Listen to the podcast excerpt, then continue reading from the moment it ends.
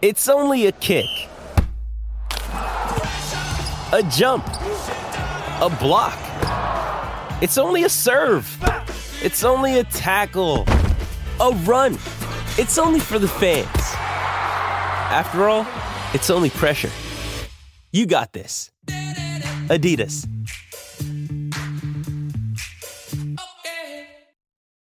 When you need mealtime inspiration, it's worth shopping Kroger, where you'll find over 30,000 mouthwatering choices that excite your inner foodie. And no matter what tasty choice you make, you'll enjoy our everyday low prices, plus extra ways to save, like digital coupons worth over $600 each week. You can also save up to $1 off per gallon at the pump with fuel points. More savings and more inspiring flavors make shopping Kroger worth it every time. Kroger, fresh for everyone. Fuel restrictions apply. Start the new year right and make your winning move today. Go bet at MyBookie. Use promo code Gators to claim your deposit match, redeemable up to $1,000. Bet anything, anytime, anywhere with MyBookie.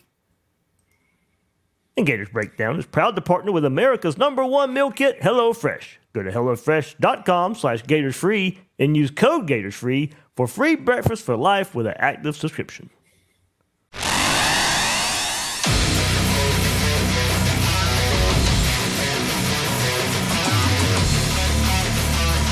Gators Breakdown. Because there's never a dull moment in Gator Nation. The Gators Breakdown podcast is ready to go. I'm your host, David Waters. You can find me on social media at GatorDave underscore SEC. And joining me for the first show of the 2024 year is co-host Will Miles. You can find him at a site, Read and Reaction, on YouTube at Read Reaction as well. First show of the year, Will it's uh I guess there kind of was a dull moment finally, not necessarily for Florida because there really never is, but um, you and I we, we, took some time off last week, enjoyed time with family and the holidays, and uh, here we are back at it in the saddle for first show right here on January second, heading into this 2020 the, the year of 2024 and man just uh, a lot to get into but i hope your holidays and all the time with the family was really good yeah, man, staycation up here in Philly. We're getting ready for snow next week, so everybody's excited. Saturday night, we're supposed to get like eight inches of snow, so that'll be fun. and uh, and yeah, I mean, look, I, I, think 2023 obviously a rough year for Florida and Florida fans. The hope is, is that 2024 is going to be better. We've got some plenty of stuff to talk about, obviously, and a lot of roster building to be done by Billy Napier and company. And um, you know, we're going to be here talking about over the next four or five months as they build out what's going to be coming in the transfer portal, what's going to be coming National Signing Day, and then obviously the players who are to be coming after the spring transfer portal session. There's there's a lot of roster building and manipulation that needs to be done, and uh, obviously we'll be here for be here for all of it. Absolutely. So, man, plenty, plenty to get into with because as I said, you and I took some time off last week, so we got to kind of review a little bit of guys who have entered the transfer portal from Florida. Uh, and also, man, we got some breaking news to talk about right before we come live here of who's visiting this week, who's entering the transfer portal from other schools that Florida may be interested in. So, um, you know, Florida will be hot and heavy hosting transfer portal visitors this week. Uh, and some New Year's resolutions. It is definitely, definitely um, I think needed to talk about out there. I, I, want some of you guys leave your New Year's resolutions, not for yourself, but for the Florida Gators out there. So, plenty to get into right here on this episode of Gators Breakdown, and we will do it like we always do right here in 2024. So, hit that like button, subscribe if you if you haven't done so yet, right here on the YouTube version or your favorite podcast platform. Um, all those likes, those subscriptions go a long, long way. Let's make uh, let's make 2024 bigger than than, than 2023. We got, uh, uh of course, uh, a lot to get into uh, as we uh, as, as, we move forward. But you can do it at Gators Breakdown Plus as well. Join in on the conversation. It's hot and heavy right now in the Discord. Every all the movement going on out there, all the breaking news. Um, so if you want to be a member of Gators Breakdown Plus, talk to other Gator fans, you can do so there in the Discord chat. Extra episodes, those chat episodes, all right there. Link is in the description to join Gators Breakdown Plus. So, all right, well, let's get to it.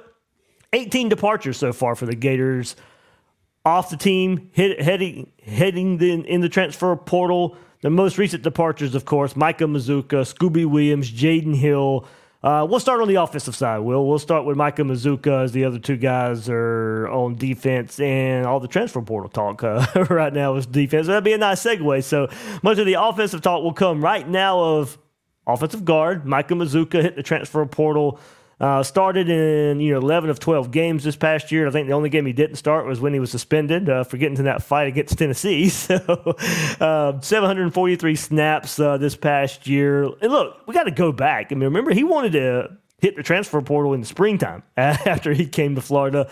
Florida talked him out of it. He got injured, of course, in spring ball as well. Chose not to leave the team. Uh, and look, he, he thought, it was thought of to be a one year guy anyway, but the thought was maybe to go to the NFL uh, as the next step. So I always looked at as a year a one year guy. Uh, but mostly because the draft was the next step. So, you know, putting it all together with wanting to transfer again, but changing his mind and the thought of, uh, of a one year player, this isn't a surprise it'd be nice to have some continuity up front uh, along the offensive line with Mazzccua returning, but at the same time, I'm not sure he ever really played up to what he thought he what he thought he could he could be. Um, given that he was one of the highest rated offensive linemen coming from Baylor um, in, in the transfer portal a year ago, so was far from a liability. I mean, I think he was you know, for this offensive line of a, a, reliable piece of the offensive line. So you start looking at it. Knijeah Harris expected to become, you know, a starting guard. I think in this in this offense next year. Um, played in all 12 games. Had one start as a true freshman as well. Maybe just moved to Damieon George to guard as well. And look, maybe competition there with Richie Leonard and maybe even Roger Kearney as well. So we'll see what happens with him if he stays solely at center or not. But there are some options, some younger options uh, as well for the Gators at guard. Um, you know, I'm of the mind, Will. This is you know this two offensive line approach. If it continues into year three, that should pay off in the name of development in year three. Uh, some some of these young guys hopefully take that next step with Mazzccua on his way out. Yeah, I mean, look, I, I, don't think Mazzccua was the best offensive lineman, but he was far from the problem when it came to the offensive line. Jake Slaughter, actually, if you look at Pro Football Focus, I've really been looking at their numbers recently. I'll cite a lot of those tonight. Jake Slaughter was the best offensive lineman for Florida last year, but then Mazzccua was second. He was above average for a guard.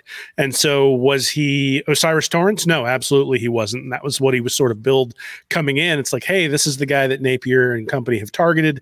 They got O'Cyrus Torrence from from Louisiana, brought him in. He's a unanimous All American.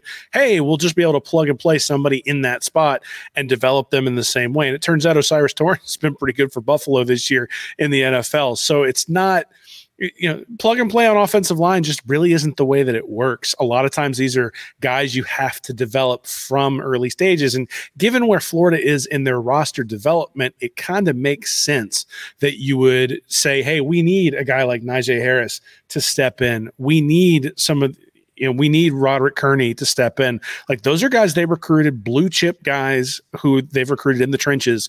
Those are guys who are going to have to be a big part of what Florida is building towards two or three years from now when DJ Lagway is starting to come into his own if you've got this sort of revolving door at offensive line, then I think you're going to start to have issues with that. And we saw that this year, really, with with Torrence leaving and having to plug somebody else in.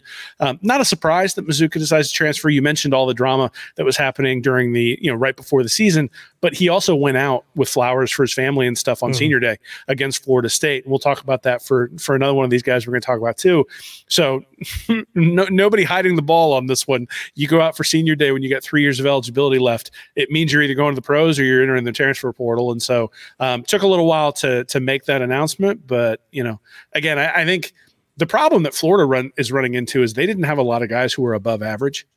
And so on either side of the ball. And so when you lose a guy who was above average, not only do you have to replace him, but then you've got to replace the other people around him with above average play. And that that's that's where it starts to get dicey because, you know, if you were able to keep Mazzccua on the roster, then you could bring in someone else at a different spot and get above average play. Instead, you're going to have to rely on development. So Austin Barber and Richie Leonard and Damieon George all ranked below Mazzccua. Those guys, if they're all still on the roster, are going to have to step forward in order to just hit average. And then you also have to find somebody who's average to replace Mazzccua just to get average play. And obviously that's not really the goal. The goal is to have, you know, above average top 10 type play. And nobody on Florida's offensive line was given that sort of play last year. Yeah, Will. So I think if we look at it, if we go left to right, just putting it together right now with who's on the roster, you know, transfer portal can still come into play here. Left tackle, maybe Crenshaw-Dickson, the new transfer Florida just brought in. Uh, maybe you, he's played right and left tackle. Maybe he slots into left tackle this past year. I think you go left guard. It's probably a Harris Leonard combination of, of, of some competition coming up. Slaughter at center. Right guard, do you move Damieon George there? Does he compete with somebody like Kearney, or is that a Harris, you know, Leonard? Um, you know, Harris played there a little bit last year too, so I think you could slot him in there. And then right tackle, you know, do you move Austin Barber back there now with Crenshaw-Dickson, and maybe he elevates that play that we saw uh, two years ago or two seasons ago under Billy Napier. Now, one big advantage he had playing right tackle is he had O'Cyrus Torrence at right guard next to him, so that makes the right tackles look better. Uh, but I think just looking at it right now, with what's on the roster, that's probably uh, how it slots without Micah Mazzccua in the starting lineup. Yeah, I think. Uh, did you mention Cam Waits? Because I think he's sort of the not, one. I did not. Yeah. So he, I think he's the one who's sort of you know fully more than a year off of the off of the the surgery for the Achilles. Um, he's a guy that really, if the if Florida can have him be a difference maker, then all of a sudden it shores everything up. You mentioned Crenshaw-Dickson played pretty well in his in his time at other locations, but is going to have to transfer that to Florida. Barber was a little bit below average this year, and then you start, you know, we we immediately went to guys like Kearney and guys like Harris to sort of fit in there. But again, those guys have to earn that spot. If Cam Waits can secure a tackle spot, well, that does two things. One is it means that there's real competition at the tackle spots, but the other thing is is that does free up Damieon George to move on the inside. So look, there's a lot of moving parts here. You always have that with the offensive line, especially given all the turnover that Florida's had at that particular space. I would love to see the young guys get some run, but obviously they got to beat out the guys who have already been there, the incumbents, and they got to make sure that they're pushing those guys in order to get to where Florida needs to get to. And you very rarely go through an entire season with only five offensive linemen playing all year long. So you need six or seven guys you trust anyway. And that's really when you're going to get to the young guys, even if they aren't starters. You're going to have to rely on those guys. Somebody's going to twist an ankle. Somebody's going to get bent up underneath and hurt a knee. Someone's going to have a non-contact non-contact injury. Hopefully not, but someone will. And so, you know, someone's going to tear a bicep or something when, when they're trying to pick up a blitz. You get that sort of injury, and someone's going to have to be able to step up. So, to me, the concern isn't just who are going to be the front five, it's who's going to be six, seven, eight, nine. Do you trust those guys? And can those guys replace, can those guys provide similar level play to the guys that they that they have to replace when there's an injury on the offensive line because the last couple of years when there's been an injury there's been a significant drop off mm-hmm. and last year let's be honest I mean Damieon George was not very good there at at, uh, at right tackle. And so um, that was a liability for Florida. We saw it when Florida had to throw against Florida State. And you know that means you only had five guys right? You didn't have someone to come in and replace him um, when he wasn't playing necessarily up to snuff Yep. So there we go. Uh, catching us up on a offensive lineman on the way out, but we would now move to defense, and this is where a lot of the headlines are, of course, for most of the talk around Gator Nation right now, whether it be leaving and or coming to Florida through the transfer portal. So now on the defense, and look, I get Will uh, not mourning players on that side of the ball that are leaving after what we have seen uh, in that terrible play. I'll try to look at it from both sides, both angles. What we do a lot of here, you know, it, we present a good and a bad. Um, look, over, the guys are losing. Overall, played a ton of snaps last year, and you'd like eventually for Florida to take a step to rely on guys who have taken snaps and be contributors the next season. You know, lost one already with Princely to Ole Miss and possibly McClellan to Missouri. Uh, those are two players that just went to SEC teams that played New Year's Six games and won double digit games, so they see plenty of value in those players that just left Florida. Uh, but Scooby Williams, Jaydon Hill, are two players contributed a ton of snaps last season at some point you, you'd love to be able to build an experience and not fall back on youth. Now, some of that is part part of college football today, and just a makeup of college football in the transfer portal. And I think you know for Florida, you know now you have to look at it. Are there enough difference makers in young players and or the transfer portal coming up to replace? And we will start with Scooby Williams. Finished third on the team in tackles with 53, along with four tackles for loss, two forced fumbles, and a sack. Uh, god awful pro football focus grades uh, there. I'll, I'll, let you. I know you uh, was doing the PFF well, so I'll let you go into that a little bit more if you want to. Uh, but bench kind of the final two games of the year to Roger Mitchell. Uh, steps in for him toward the end of the year. Would have had to had his win, win would have had to win his job back. Uh, of course, going into the 2024 season. I think if we look at it, Will, this past year, I thought he was okay. You know, toward the beginning of the year when he also got to line up beside Shemar James, him with Scooby playing the will linebacker. But once he had to take over for Shemar, an injured Shemar James at the Mike spot, you can see the dramatic fall off. He's a true tweener uh, for linebacker and edge rusher. Scooby is, you know, possibly now if you look at it, possibly in a battle with Derek Wingo, who I, I still see more as a backup to Shemar, but still in a in, probably in a battle with a, a Derek Wingo, a Manny Nunnery, Jaden Robinson, the awesome true freshman that we're seeing highlights of all week in the All Star games uh, with with, uh, with Graham and Chiles, and maybe uh, a transfer uh, as we look at it. But you know, this is still somebody who garnered a ton of snaps last season that won't be on the roster next year. Could he have gotten better after his first season of meaningful snaps in the new defense under Austin Armstrong, or had he reached his ceiling? Uh, the timing of this you know, and asking around tells me this is more of a Scooby decision than him being pushed out. Now, I don't think he was guaranteed a spot next season, but still could compete for a job here at Florida. Still no linebacker coach. I've told that can be a factor here as well. So, what this means, the name I mentioned earlier, Wingo, Nunnery, Robinson, the freshman, Graham, and Chiles, those are the pieces that are now on the roster. And maybe Florida hits the portal for Scooby's replacement not long before we came live here on Gators Breakdown. And everybody and their family let me know because they know just how close I was to this one a little bit in the recruiting process. Grayson Pup Howard from here in Jacksonville hits the transfer portal, linebacker at South Carolina. Committed to them a year ago, spent a year in Columbia. He's in the portal right now, so of course he is going to shoot up the board for Florida uh, in replacing somebody like a Scooby Williams. So, besides Nunnery, you know, everybody else will be a young piece at this linebacker group in a critical year three for Billy Napier, look, I no doubt about it, Will. These young linebackers will eventually be better than Scooby Williams was at linebacker. There's no doubt about that. But would that be the case in a critical year three for Billy Napier? Well, so I think the question is always compared to what? Like that's the, whenever somebody says, "Oh, you need to fire somebody," it's like, well, compared to like who can you get to replace them?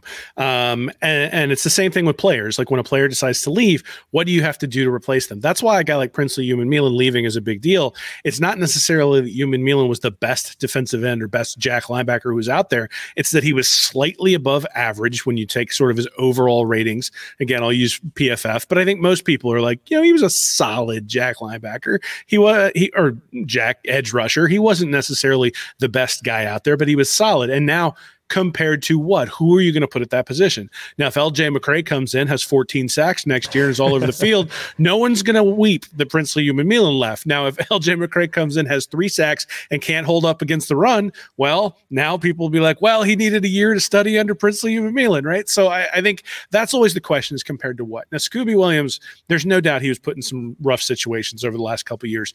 Really, any linebacker who's played for Florida has been put into some rough situations because they just haven't had a whole lot of talent at that position. And his profile from a recruiting perspective, I think it was like the 85th overall player or something like that back when he came in, was somebody who could potentially be a three down linebacker.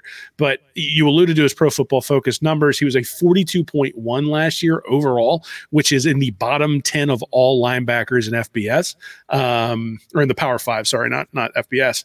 But the big thing was he was even worse in coverage. So, you know, his run defense was okay, his pass rush was decent, and then in coverage, he just got exposed over and over and over again. We saw that especially in the LSU game where, you know, it was obvious, but you could see that uh, where, where, they were facing an explosive offense that could really isolate him.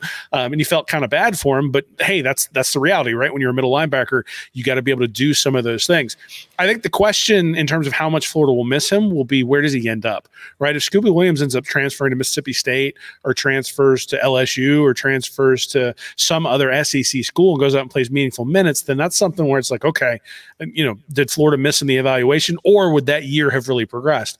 Uh, what he was doing when he comes back in next year, if if he goes to a place even like um, Indiana or or you know non-power five ends up at like Tulane or Bowling Green or something like that. Okay, well you know then this was probably something where it was best that both parties move on.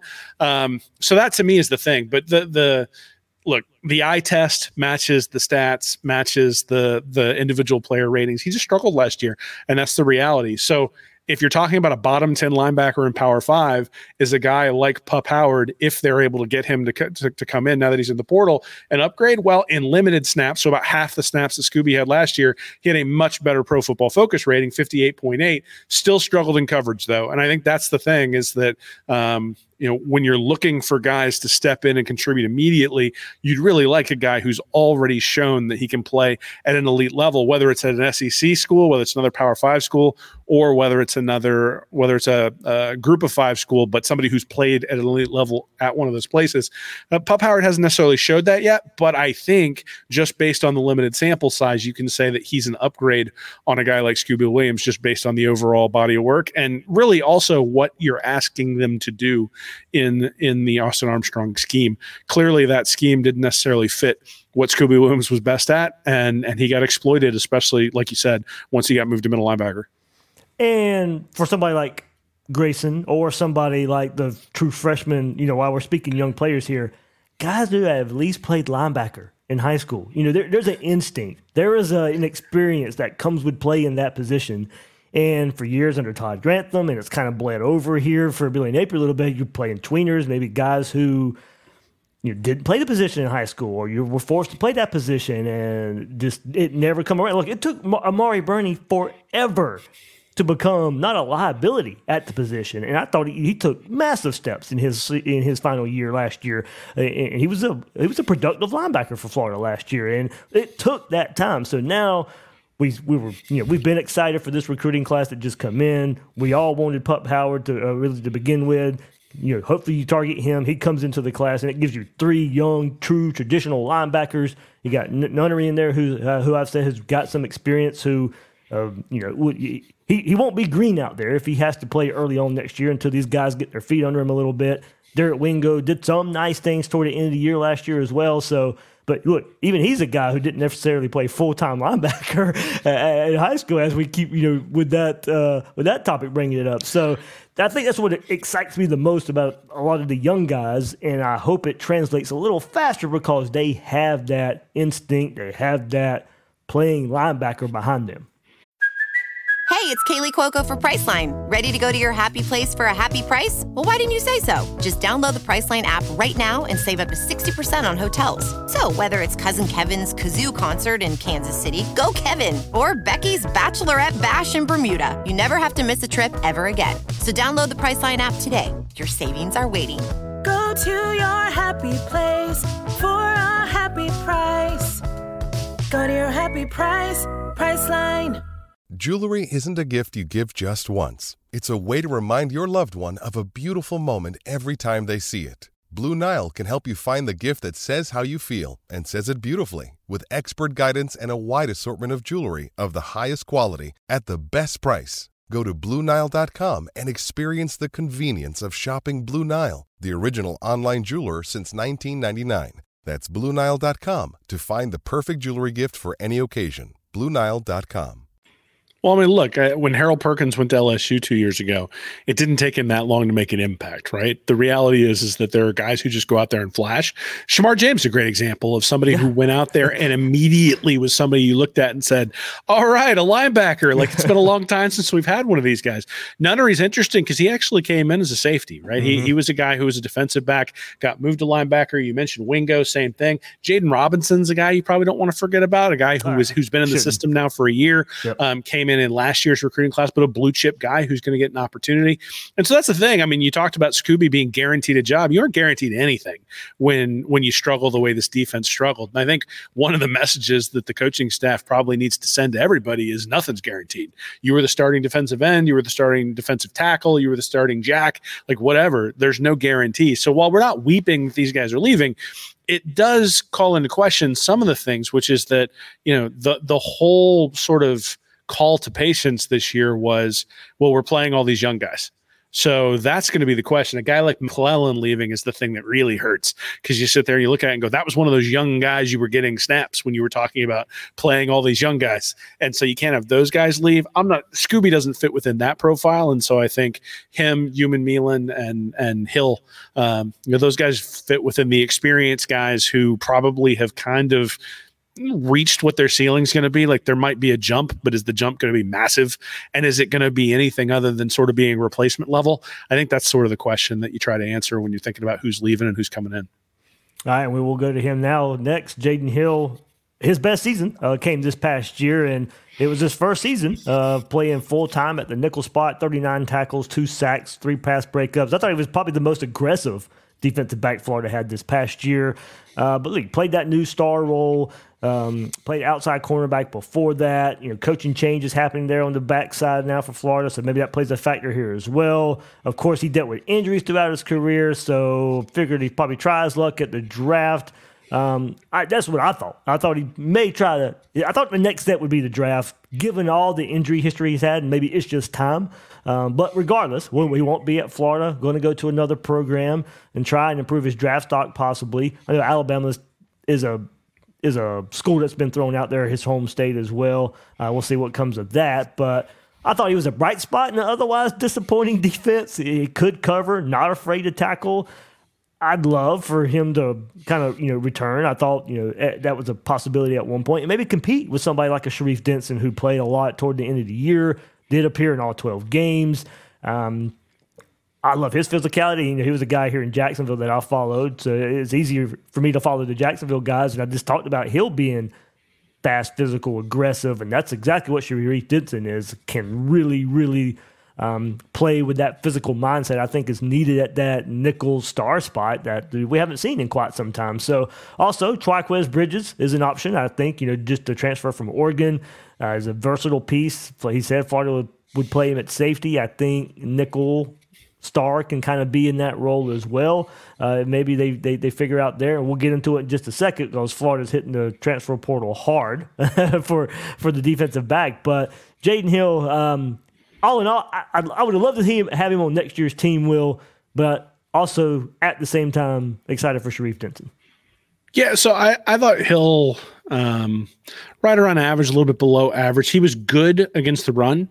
He was good in run support for for being at that star position. He was good in pass rush, though he missed a few tackles. The Arkansas ones are the ones that really jump out to me. Where if he'd been able to get um, you know the Arkansas running back Rocket Rocket Sanders to the ground there in overtime, uh, you know maybe that entire overtime period is different. Um, coverage is where he struggled. So Pro Football Focus has him at sixty point three overall in coverage. And here's the reality: is in modern college football, your corners, you'd love for them to tackle. You'd love for them to be good coming on the blitz, but where they make their money and where they make the team better is in coverage. And and that was the place where Jaydon Hill struggled more than anywhere else, which is again, that's not news and also is not necessarily isolated to Jalen Hill, Jaydon Hill when you start talking about the corners that that Florida had. Um, but so I look at it and I go, you know, solid player, but probably on a good defense, a backup corner. Mm. Right, like if you if you had a truly elite defense, if you had one of those Muschamp defenses or the ones oh, McElwain yeah. inherited in 2015 and 2016, where's Jaydon Hill sit on the depth yeah. depth chart? And I think he's a backup you know, maybe even a third stringer on those teams. And you start looking at Sharif Denson and Jakeem Jackson and and some of the other guys that they brought in, Bryce Thornton there at safety. Um, obviously a little bit different position, but you start looking at those guys and say, are those the guys we want to get time? Not just because we invested last year's freshman season in it, but that there's a more of an upside when it comes to the coverage, which is what you really need. You start looking at the Alabamas of the world and the and the Georgias of the world, and one of the places last year at least that they really excelled was at both safety and corner. And you saw it the other night in the in the in the playoff games where there were a bunch of times. There's a that flea flicker play that that uh, that Michigan ran that was disrupted. That was disrupted by a safety who was blitzing.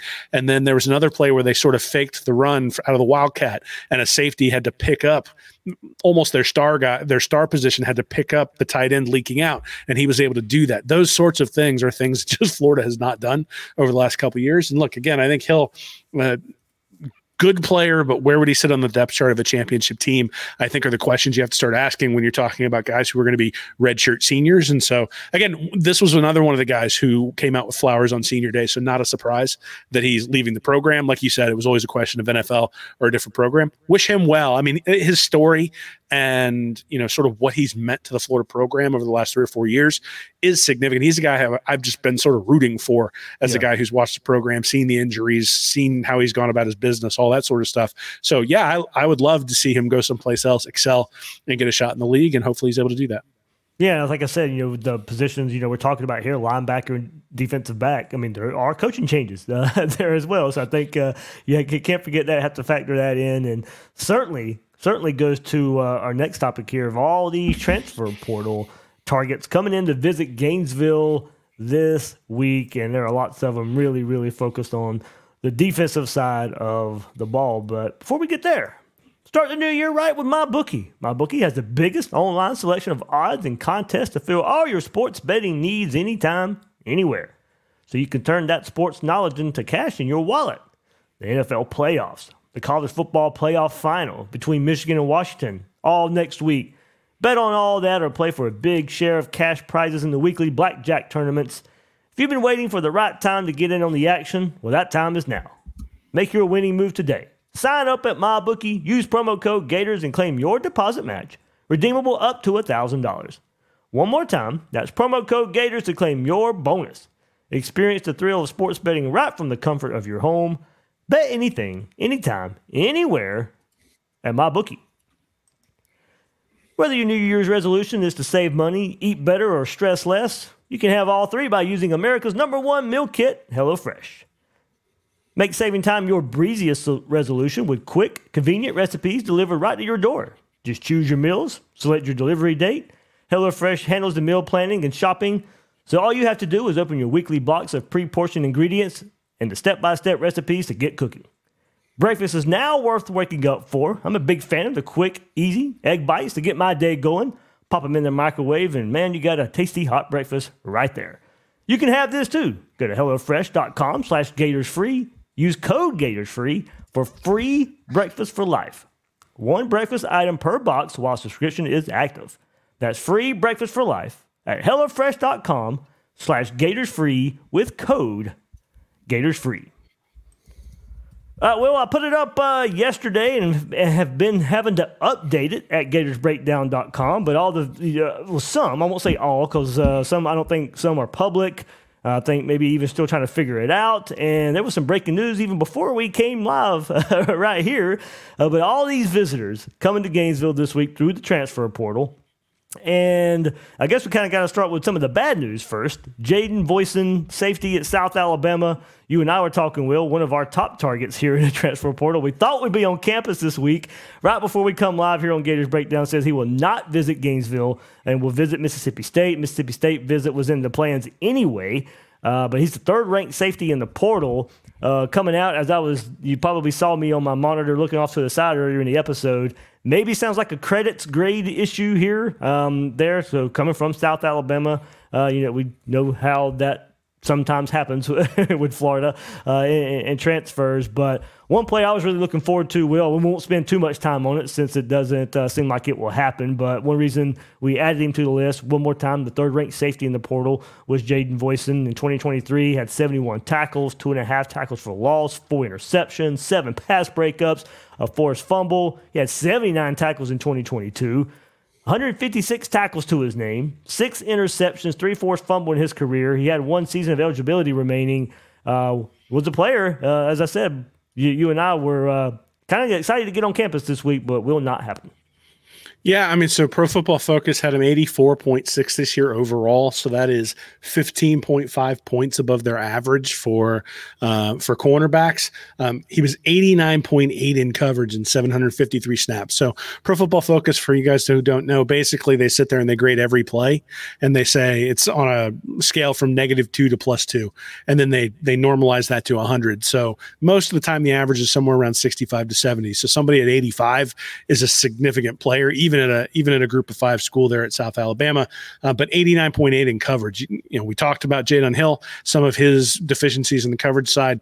Voisin was a guy I was excited about because the strength was going to be the coverage at the safety position. And that's a place where Florida just has struggled, right? I mean, how many times has there been a guy in good position with a ball going downfield and it ends up right in the hands of the receiver when it feels like Florida could have put a better fight downfield to knock the ball down? How many times has there just been a complete coverage bust where there's a guy wide open? How many times have we missed a tackle when a guy comes across the across on a little crossing route that turns a five yard route into into an 80 yard run or an 80 yard pass? And those sorts of things have happened over and over and over again over the last few years. I think Voisin probably had that sort of uh, that sort of profile. Again, though, I think we're going to go over this list, and there's a lot of good players on here as well.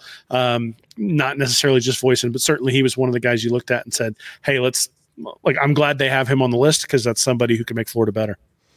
All right, so yeah, as you will hear, that was a, of course, somebody who would come in and play safety a lot of these names are in the defensive backfield. Uh, as you can see, Will Harris, a new DB coach, uh, making moves here. We I think we saw it all over social media the last couple of weeks since he's been hired. Of all these transfer portal visitors coming in. So let's go, DJ Douglas. He's another safety out of Tulane. Uh, spent two years at Alabama as a walk-on. Will transferred to Tulane for the 2021 season. Played in 36 games, contributing 78 tackles, four interceptions, seven passes defended. This past year, um, 54 of his 78 tackles came. He had three interceptions this past year. One season of eligibility remaining. Should be visiting tomorrow on this win or Wednesday. Could be today by the time you listen to this. So um, start going down the list even more. John Humphrey, cornerback. He committed to USC. So he's committed already out of the portal, Will, after uh, he was um, coming from UCLA. Uh, so in 2023, this past season, John Humphrey recorded 31 tackles, two forced fumbles, and had two interceptions. Uh, played four seasons at UCLA, so a lot of experience here. Played in a total of 54 games to John Humphrey, recording 76 total tackles, 54 solo, five passes defended, two interceptions. Uh, he's supposed to visit on January 3rd as well. Uh, and then, who I would say right now, Will, and I'll, I'll let you hop in after this one he may be the crown jewel actually at a cornerback spot. Cam Alexander from UTSA, Texas San Antonio, finished the 2023 season with 34 tackles, 17 passes defended, and two interceptions. All AAC first team while leading the conference for passes defended.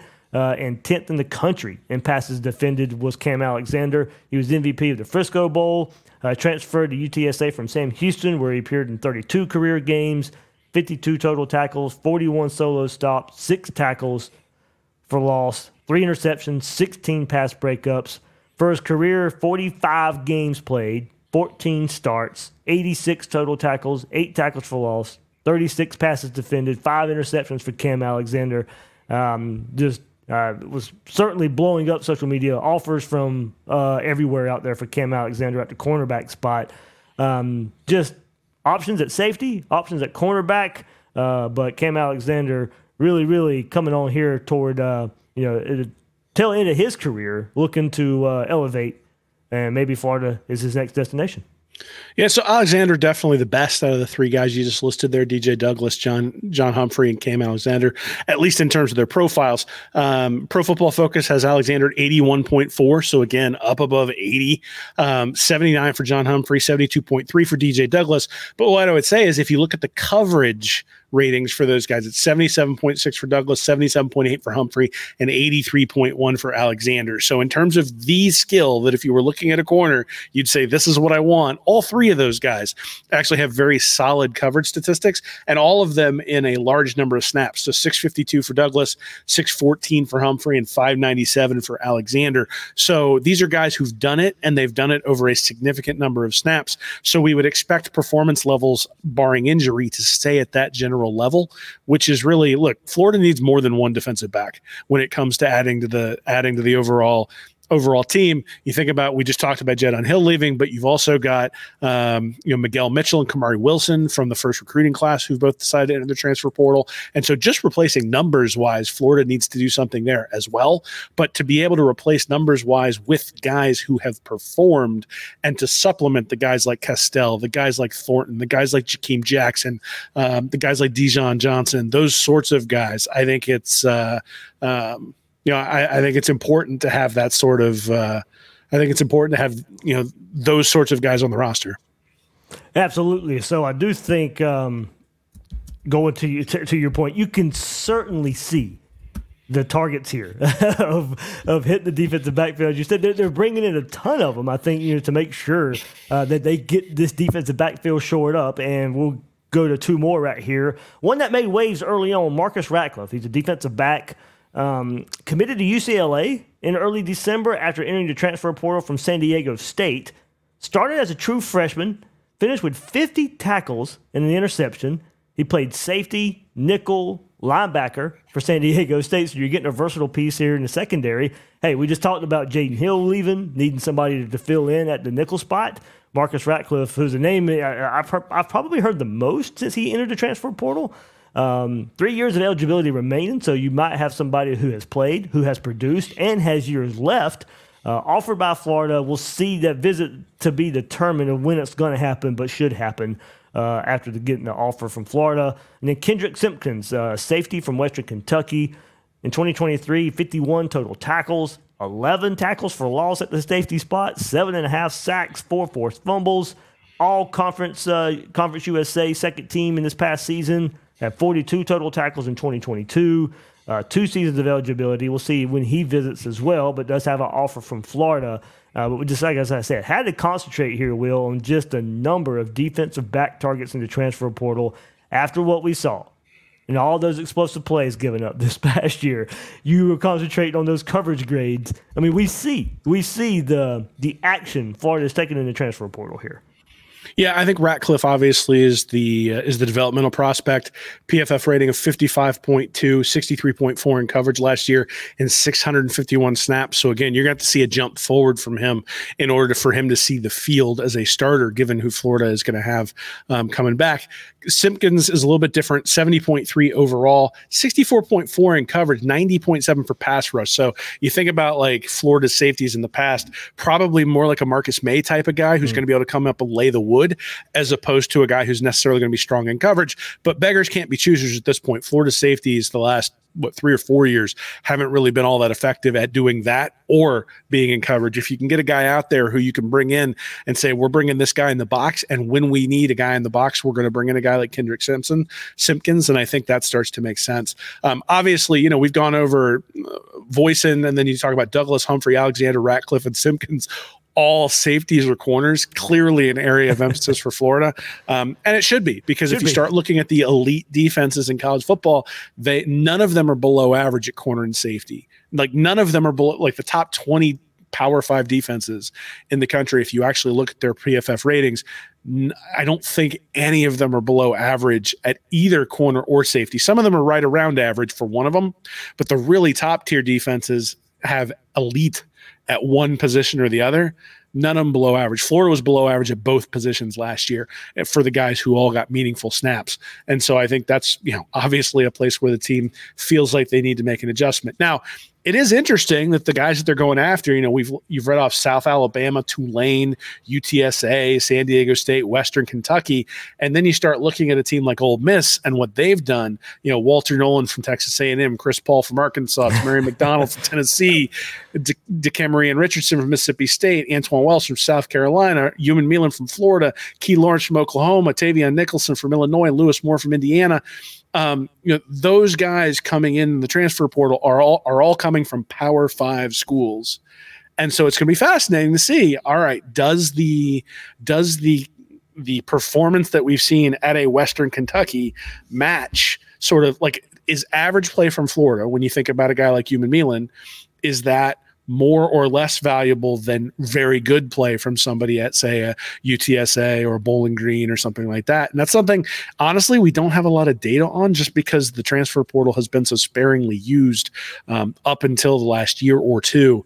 Um, typically transfers have been sort of projects, right? Some guy who was a who was a who was a blue chip level prospect couldn't get on the field and this was it just not a fit with the program or is it that the guy couldn't hack it? That was sort of who you got in the transfer pool. Now now it's guys who were starters last year and have decided I just want to go start someplace else.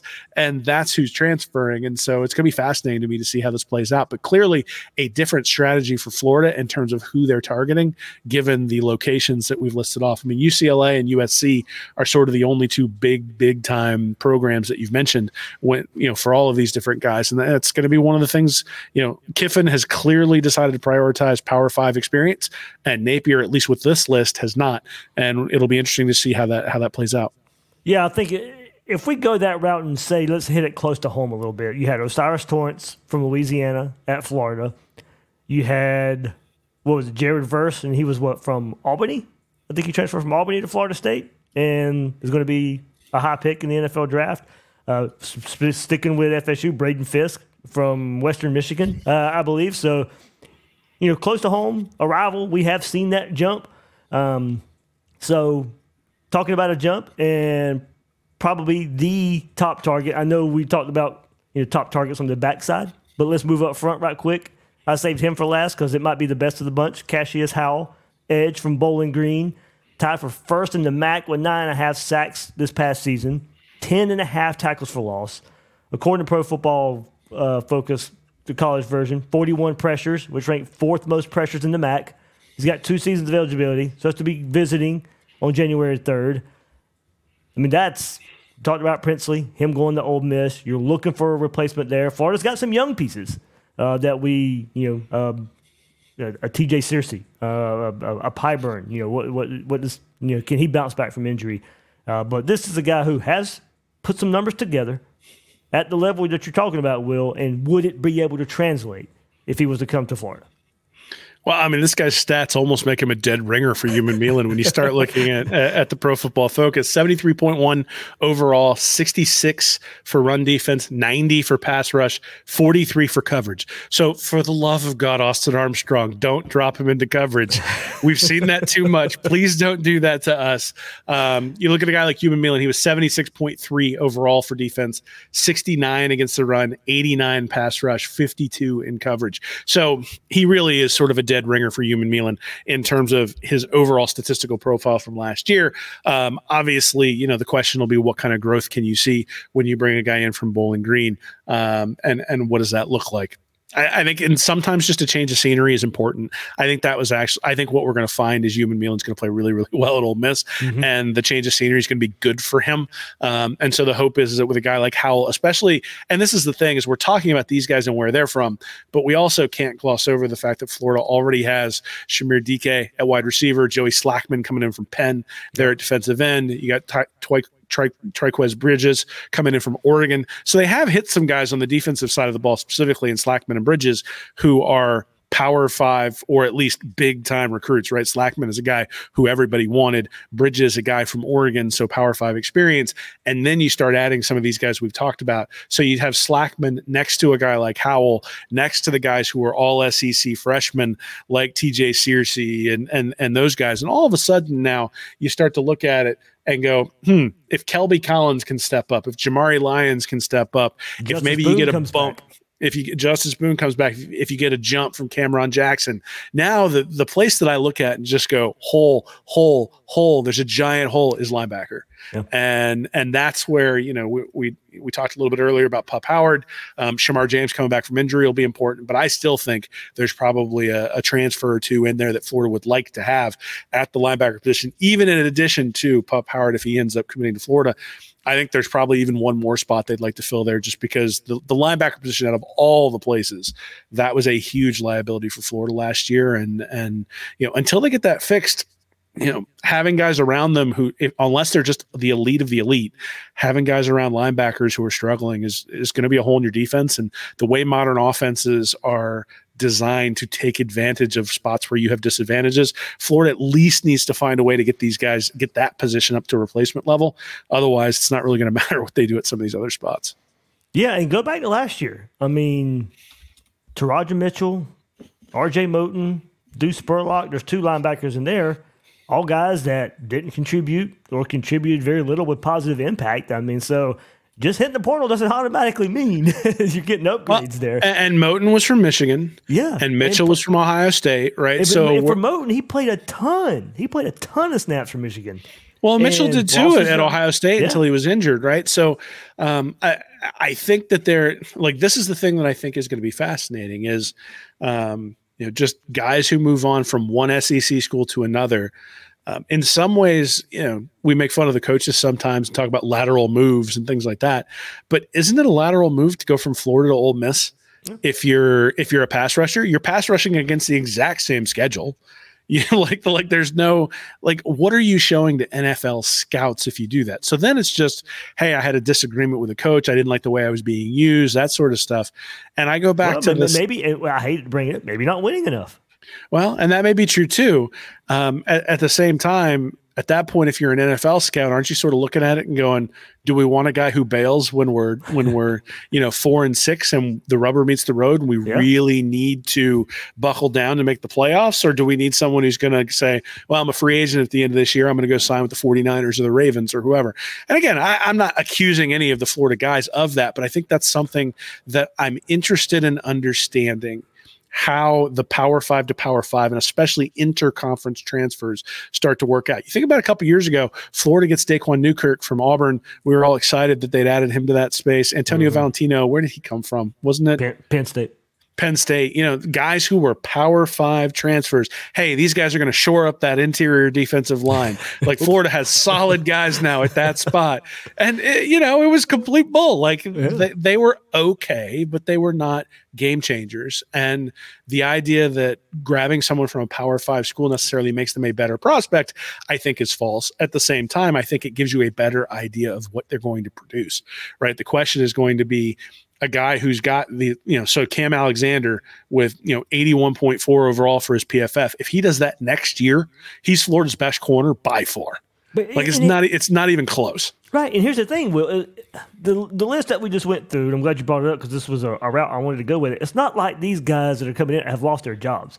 We've brought in plenty of transfers that, like uh, R.J. Moten, he lost his job at Michigan. Now you, you can you probably can say that for Trikweze Bridges at Oregon a bit, but you're changing positions, wants to play more safety, but maybe that's uh another example that turns out the same way Moten did. But the list we just went through are guys that may be at a lower level, but they didn't lose their job. They went, performed, and now they want to go do it on a bigger stage, and maybe Florida provides that bigger stage.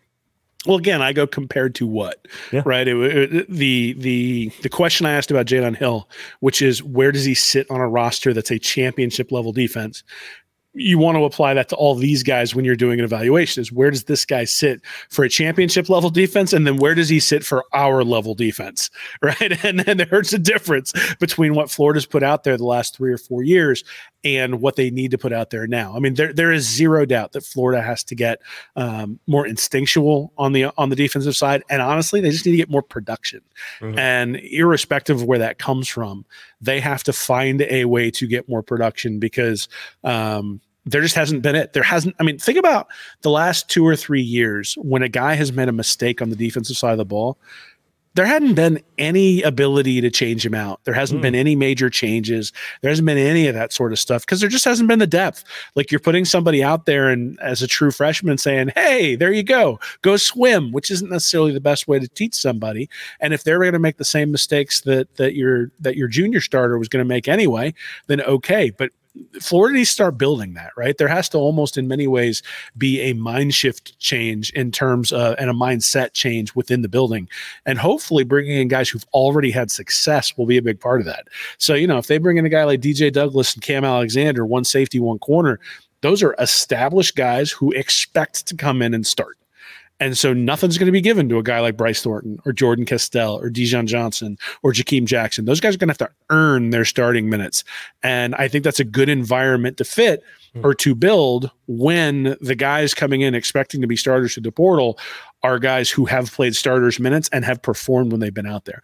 Again, it's different performing in in the AAC than it is performing in the SEC, and you, they'll have to establish that on their side. But obviously, there's incentive to do so because if you're a great corner at UTSA and then all of a sudden you're a great corner at Florida, well, you're all of a sudden going to be a top three draft pick. Like there's no doubt to the NFL scouts that you have the ability to play up at that level. So there's a lot of incentive for these guys to come in, play early, play well, and sort of show what they can do at the SEC level. And hopefully it's one of those things where, you know, the rising tide raises all boats and, and we get the increased accountability and play from the young guys who maybe struggled at times this year and they're going to have to be more consistent to see the field and then obviously you got injury insurance as well if anybody happens to go down This episode is brought to you by Shopify. Whether you're selling a little or a lot, Shopify helps you do your thing, however you cha-ching. From the launch your online shop stage, all the way to the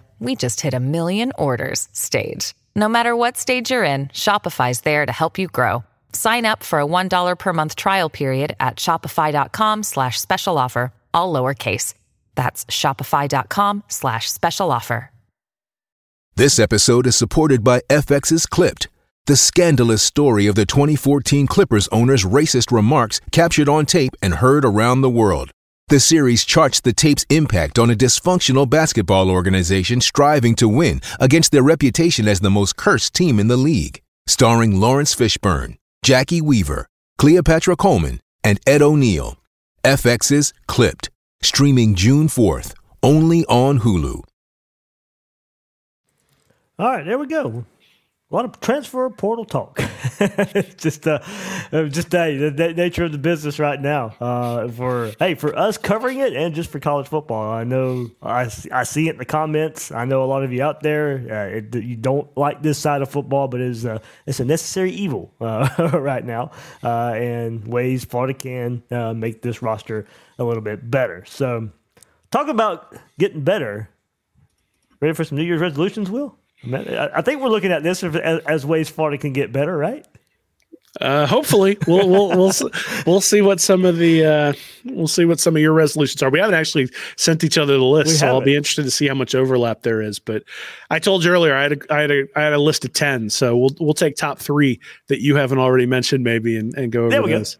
Go. Uh, so I went overall, and then one on offense, one on defense. So overall, um, don't have the inexcusable losses. I'm sick of them. You know, year one it was Vanderbilt. This past season it was Arkansas.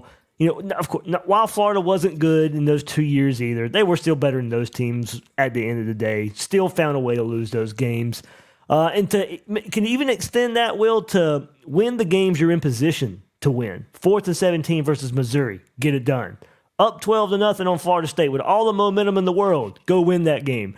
So you know, it's um, I'm probably going basement level here uh, a little bit with this first New Year's resolution for the Gators, but do those things and man, that's improvement for a, at least a couple of wins for the Gators. Well, that would be nice. I, I, I, would enjoy winning some games. It's been a while since we've seen that. Um, my first one sort of dovetails with that, which is play meaningful November games. Oh, okay. It would be great to have some games in November that are not where it's like, oh, we could spoil Georgia's season. oh, we could spoil Florida State's season. And then you lose those games and you got to listen to that stupid war chant as you leave the stadium. I, I would love to see Billy Napier playing some meaningful November games. And to be honest, you know, the schedule came out this year for 2024 and we all looked at it and said, oh, God, how we idiots? But I think if you go nine and three, you make the playoff. With that schedule, you go nine and three, you make the playoff. So for the love of Pete, like let's play some meaningful November games where we're sitting there at that Texas, LSU, Ole Miss, Florida State landscape, going, "Hey, if we can go three and one in this stretch, we're going to be in the playoff." That would be a cool place to be with the uh, you know with the 12 team playoff coming in and certainly would probably uh, would probably devalue my argument that I hate the 12 team playoff but but but the advantage of having this schedule is that if you play well and if you play meaningful November games, the playoff is in play. Do I think Florida's going to make the playoff next year? No, I don't. But if we're making a resolution, let's make the let's make that five game stretch, and all five of them mean something the whole way down the stretch, rather than just being a spoiler against some of our enemies. I mean, yeah, can you imagine LSU or Ole Miss roll into the swamp? November 16th, November 23rd. And there's a lot riding on that game. It's been a while, as you said, since November, and there's been some meaningful games uh, there in the swamp. Yeah, that would, uh, yeah. Let's get to November 16th with LSU, and that's, a you know, a, a game that we remember from from years past. Yeah, I, I, like that. I like that one. I like that one. Um, all right, offense. Uh, I'll, I'll keep it kind of basic here, more consistent, be more consistent on there, and – build on leads. That's probably my biggest one. You know, in early games when Florida's up by a score, they had the ball back and a chance to go up by two scores, possibly earlier in the game. I want to see build on some leads, build a two score lead on somebody. Don't let teams hang around. You know, there were so many games this past year where Florida had a chance to go up by a couple scores and just couldn't do it. So my New Year's resolution for the offense: build on leads and I in a way that lends itself to be more consistent. well, I have one that sort of does go with that, which is Okay. I want to see 14 points in the last four first four. Just once. I'd like to see Florida actually do that to somebody else under Billy Napier. The the last four minutes of the first half, the first four minutes of the second half. Let's get the ball with two and a half, three minutes left, go down, score touchdown, get the opening kickoff of the second half, go down and score touchdown. Let's make the other team nervous when they punt the ball to Florida with two and a half minutes left that, oh, we might be up three points, but by the time we get the ball back, we're going to be down 11. Because that's been what's happened to Florida for like four straight years now, where, you know, oh, we're going to punt it with two and a half minutes left to LSU or to Tennessee. And all of a sudden, the entire game changes. The one I'm really remembering is the Hendon Hooker game from two years ago, where hmm. Florida was ahead, punt it to Tennessee with two and a half minutes left, have them like third and 10, third and 11. Uh, Brenton Cox comes up the middle, misses the sack. Hooker hits the throw, and all of a sudden, two plays later, Tennessee's ahead. Come out, score a touchdown to start the second half, and Florida's playing catch up the entire time. You know, one of the things that's been a real criticism of Napier has been his game management. That is the thing that I think if you can start to take advantage of those sorts of of things. If you can condition your team to be able to be situationally aware, then uh, I, I, think that would be a great resolution. Let's put some 14 pointers up in that first four, last four, and uh, and, and, go from there. Okay. And everybody, uh, while you're in, I, see the comments. Whether you're listening, watching live or the replay, leave your New Year's resolutions in the comments. I'm sure a lot of these will be fun uh, right here as we go back and look at them. And on defense, I mean, this one's not hard just be better. Can we just be better? Can we just be better on defense? Um, but to take it a, te- a step further, Will you? I I know I'm sure this was probably part of your list of ten that you had because it was something you were worried about. It showed up on this defense, stopping the explosive plays. Look, this defense actually was better in down to down play, but it was wiped away by all the explosives given up on this defense. So, at the very least, at the very least on defense, the New Year's resolution is quit giving up the 40, 50, 60, 70, 80 yard plays. Yeah, that'd be nice. I mean, I, I don't. I, that's actually not on my list because I'm just penciling in the explosive plays from Armstrong's defense. Um, I I would love for them to be able to translate some explosive plays on the defensive side of the ball to offset the explosives they're going to give up in the passing game. That's just sort of what he does. I mean, that's what he's done in his entire history now, and uh, you know, I, I think that's that's the reality is that um, until proven otherwise, I'm going to assume those are built in. Um, but but I did have finished top 50 in defense, so I think that's okay. sort of that's sort of saying at least improve on that side of the ball, regardless of how it comes. Let let's improve. Um, so the third one I'd pick, I have a bunch of different things I could pick from. I had a goofy one, which is hold ETN to, to negative yardage. Uh, hey, I like that. I like that. but the, the one, the one that I think is actually most important to me, and uh, maybe this is because I'm from an R and D environment. Maybe it's because we do this for for uh, you know for our professions at least in in in the evenings is define what the future looks like. Hmm. So whether the future is Billy Napier or not, I want to know by the end of the year. I really a tweener season where you're sort of sitting there going, uh, like I don't know, like where you can argue both sides, where it's like, oh, has he had enough time? Like I would love to have a season where I go, Napier is definitively the guy. These are the reasons why I can see it. I would I would also not love, but at least would appreciate being able to say, not the guy. These are the reasons why. Time to cut bait. But a tweener, eh, I don't really know. Like I'm not sure I can take that, man. I'm just not sure I can take it. Like is I, that I, just based on record? It's not based on record. I think it's based on hope. We've talked about this okay. over and over and over again is that the job of a college football coach until he wins is to deliver hope. And the recruiting class falling apart a couple of weeks ago, heading into early signing day, that to me is probably the worst thing out of everything that's happened over the past year because the recruiting class was always hope. DJ Lagway is hope. And so, you know, look, if you go six and six, but Lagway comes out like Peyton Manning did, you know, in his true freshman year for for Tennessee, plays in the last four games and just lights it up. Well, now you'd be an idiot to get rid of the head coach that Lagway is comfortable with if he's lighting stuff up out there. At the same time, like you're selling hope, right? If if all of a sudden the defense takes a major jump and the offense really struggles until Lagway comes in, again, I think that's sort of the same type of thing. But you know, if they, if they go with Graham Mertz for 11 games, even when the offense is sort of sputtering, if the defense is still bad again, like all those sorts of things, like what do you have to sell to the fan base? And th- and that to me is the thing, is this job is a sales job until you start winning. And so, yeah, Dave, I would love to have definitive answers, wins and losses on the field that that this thing is heading in the right direction certainly it can't hurt. And we've been talking extensively. One of the things I keep talking about is the the number of withdrawals Billy De, Billy Napier's been taking versus the number of deposits that he's made. And there haven't been a whole lot of deposits recently. Um, so you know the 2025 recruiting class. Let's see that thing needs to get going. The 2024 guys hitting on the guys they brought in. Yeah, that needs to happen. Lagway especially and McCray especially the linebackers especially need to start hitting. There's a lot of stuff you could see where you could define it as that, but I I just want to know what the future looks like. I don't want hmm. to be murky because I think if you get into murky, then you get into something where you've got the fan base sort of going at each other rather than being unified in terms of what's best for everybody. And I think when you get to a unification point, then everyone is going to circle the wagons. And if that unification point is Billy Napier is the guy, then all of the NIL and all of the booster support and all that stuff falls into line. If the answer is Billy Napier's not the guy, well, then you get a new guy in and all of that booster support and all of the NIL and all that stuff ends up behind him. The the the worst Well, thing you you, talk- can have is you talked about hope, and there's a hope that always comes with a new hire. well, absolutely. but, but that's that's why the bump class is so important, Dave. That's why the bump class is so important. So, look, I, I think um, that's what I want. That that would be my resolution. Is let, let's talk about. Let's define what the future is going to look like at the end of next year, and and know where we are coming into New Year's Eve, and uh, hopefully it's in a playoff game. And you know, I know people think I'm delusional.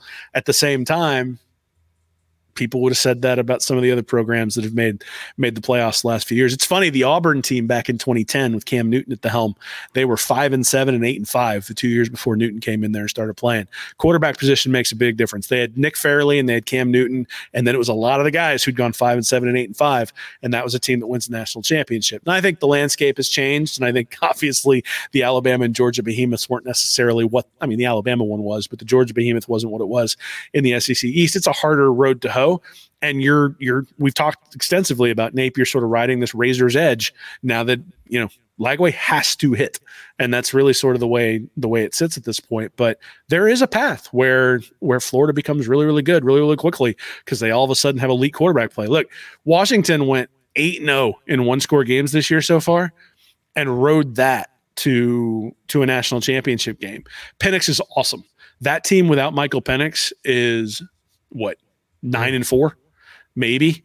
Um, you know, Penix is the reason that they're playing in the national championship game. They are not as talented as Michigan. They're not as talented as Texas, and they're not as talented as Alabama. But Michael Penix is one of the best players in the country. yeah, If when you not- make those throws he was making, Whew. I mean, I'm telling you, I, yeah, I was, I was, I was in awe. I mean, look, I've watched him a few times this year, but to see it at that stage, Well, the one specifically where they moved him off his spot in the pocket, he slid to the right and then just fired a bullet at the guy coming across the middle. Like there, you're sitting there going, you can't teach that. And even if you can, um, you know, th- this guy is really special in terms of what he can do. So hey, maybe I'm delusional, but the reality is is that if Florida goes nine and three, they make the playoff. And that I think would give us clear definition of what the future looks like. Certainly would give us hope for the program.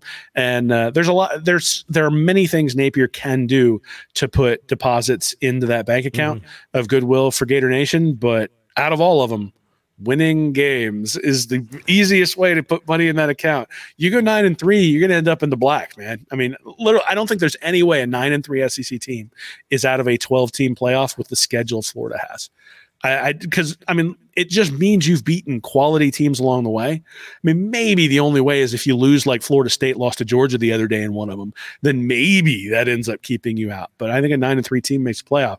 Again, nine and three, really, really, really friggin' tough. But win some win some games and it takes care of itself.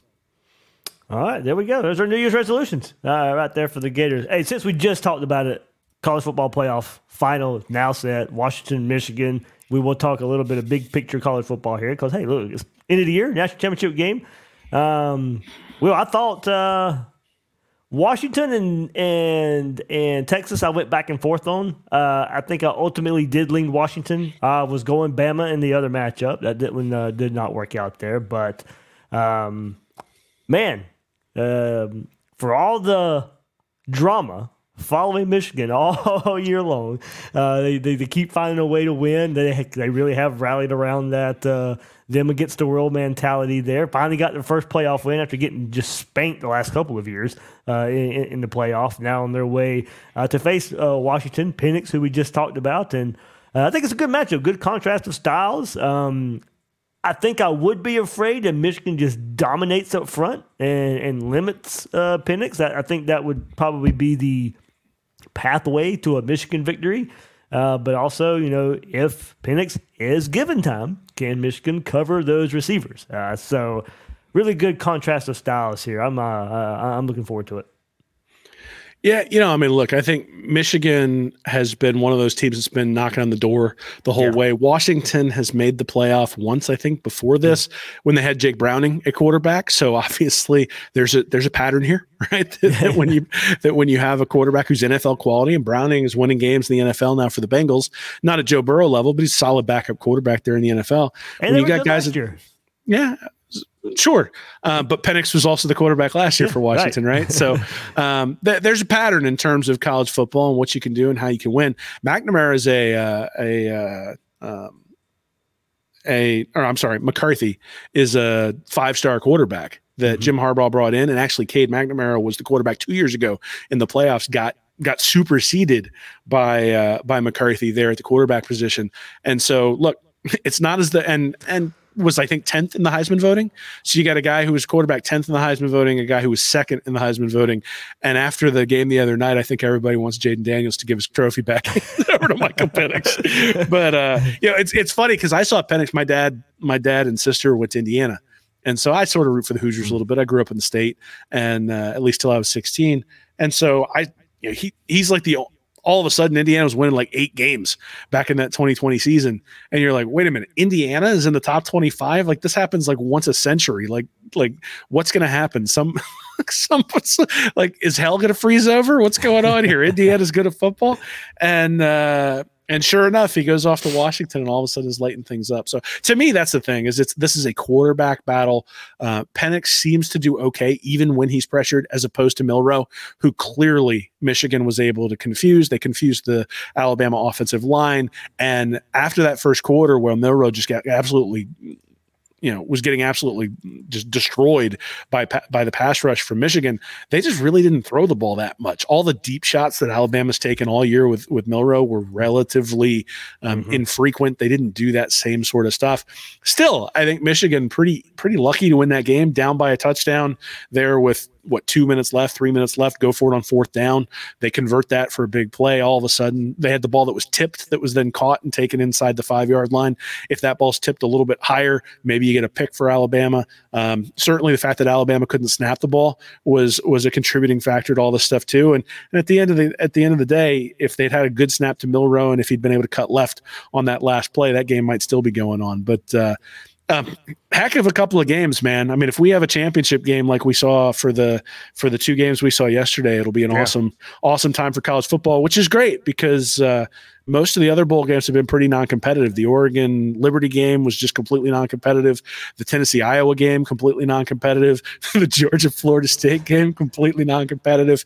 Um, that's not good for college football, right? It's I mean, not. it's it's one of those things. I was telling somebody today they were asking me what I thought about the Georgia FSU game, and I was like, you know, it's kind of like Jackass the movie, where like everybody goes to see the first one, but there's a very select number of people who go see Jackass Six and and so like to me okay it's a train wreck florida state getting left out undefeated power five. I thought they should have been in but you know whatever i'm okay with them being left out.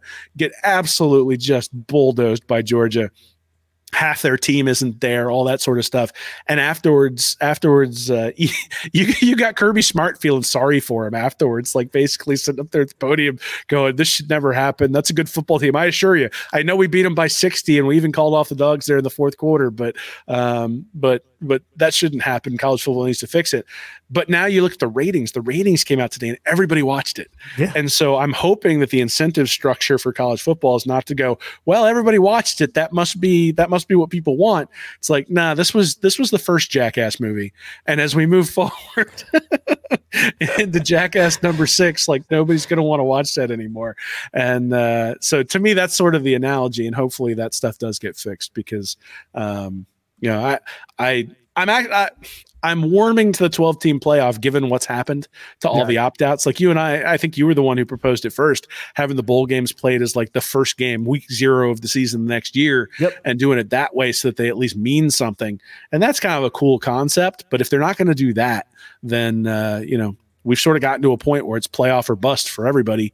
And uh, you know that's that's kind of what you could feel right? Like uh, to me the week of christmas was very much just sort of eh, there's something on i'll turn it on. But i didn't watch a ton of college football which is a problem for college football considering that i'm a diehard and i'm sitting there going i just like i know i can't glean anything from looking at iowa play tennessee except for maybe that that uh, tennessee's five star quarterback may be a problem next year but uh, you know, I, there just wasn't a whole lot to glean. So how much are you going to watch?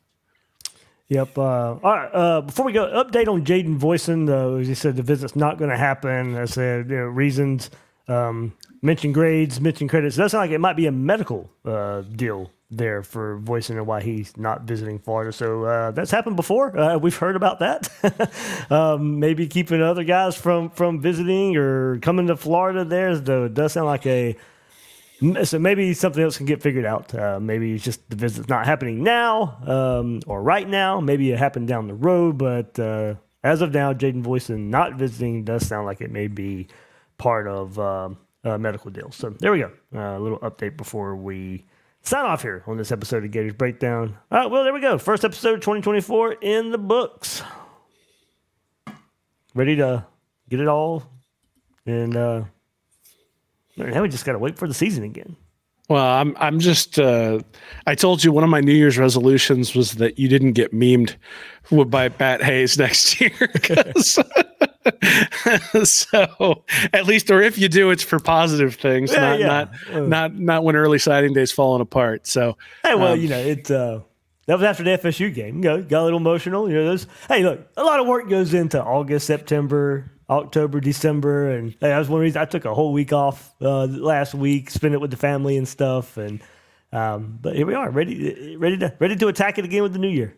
Yeah. Well, let, let me plug your stuff, man. I mean, I think, you know, you talk about Gators Breakdown Plus. The Discord's really cool to go talk to people who are committed to the program and and some of the other stuff there on Gators Breakdown Plus. But if for no no other reason because of the amount of work that goes into putting this stuff, sort of stuff together, I obviously am a little bit behind the scenes, contribute something to it. But um, you're the you're the guy doing the yeoman's work when it comes to putting that stuff together. And and uh, you know, I've I felt that when you got emotional about it after the Florida State, not just because of where the program is and that sort of stuff, but because of the amount of effort, the amount of time, and the amount of relationships that you build around the football program. And so, you know, like we all want to see Florida succeed. Yeah. And so we're critical when we feel like we need to be critical because there's a need to do that. But um, and because that's how you get better, right? Is by actually looking at stuff and saying, hey, this needs to improve or this is what we need to do. So um, look, those relationships are the things that make this worthwhile. But anything worthwhile is hard, and anybody who uh, who's watching this here just know this is the hardest working guy in the business I'm talking to right now, and uh, you know it's a lot of work that goes on behind the scenes, and and uh, you know hopefully everybody appreciates everything you put into it. Oh, thanks, Will. Thanks for those kind words. And uh, hey, here's a happy new year. Here's the 2024, and uh, hopefully bigger things on the horizon for for us. Gators breakdown, Read and Reaction, Gators out there as well, and uh, hey, we'll have some fun this year uh, covering it all for you uh, again. So, everybody out there, happy new year from Gators Breakdown. That'll do it for this episode of Gators Breakdown.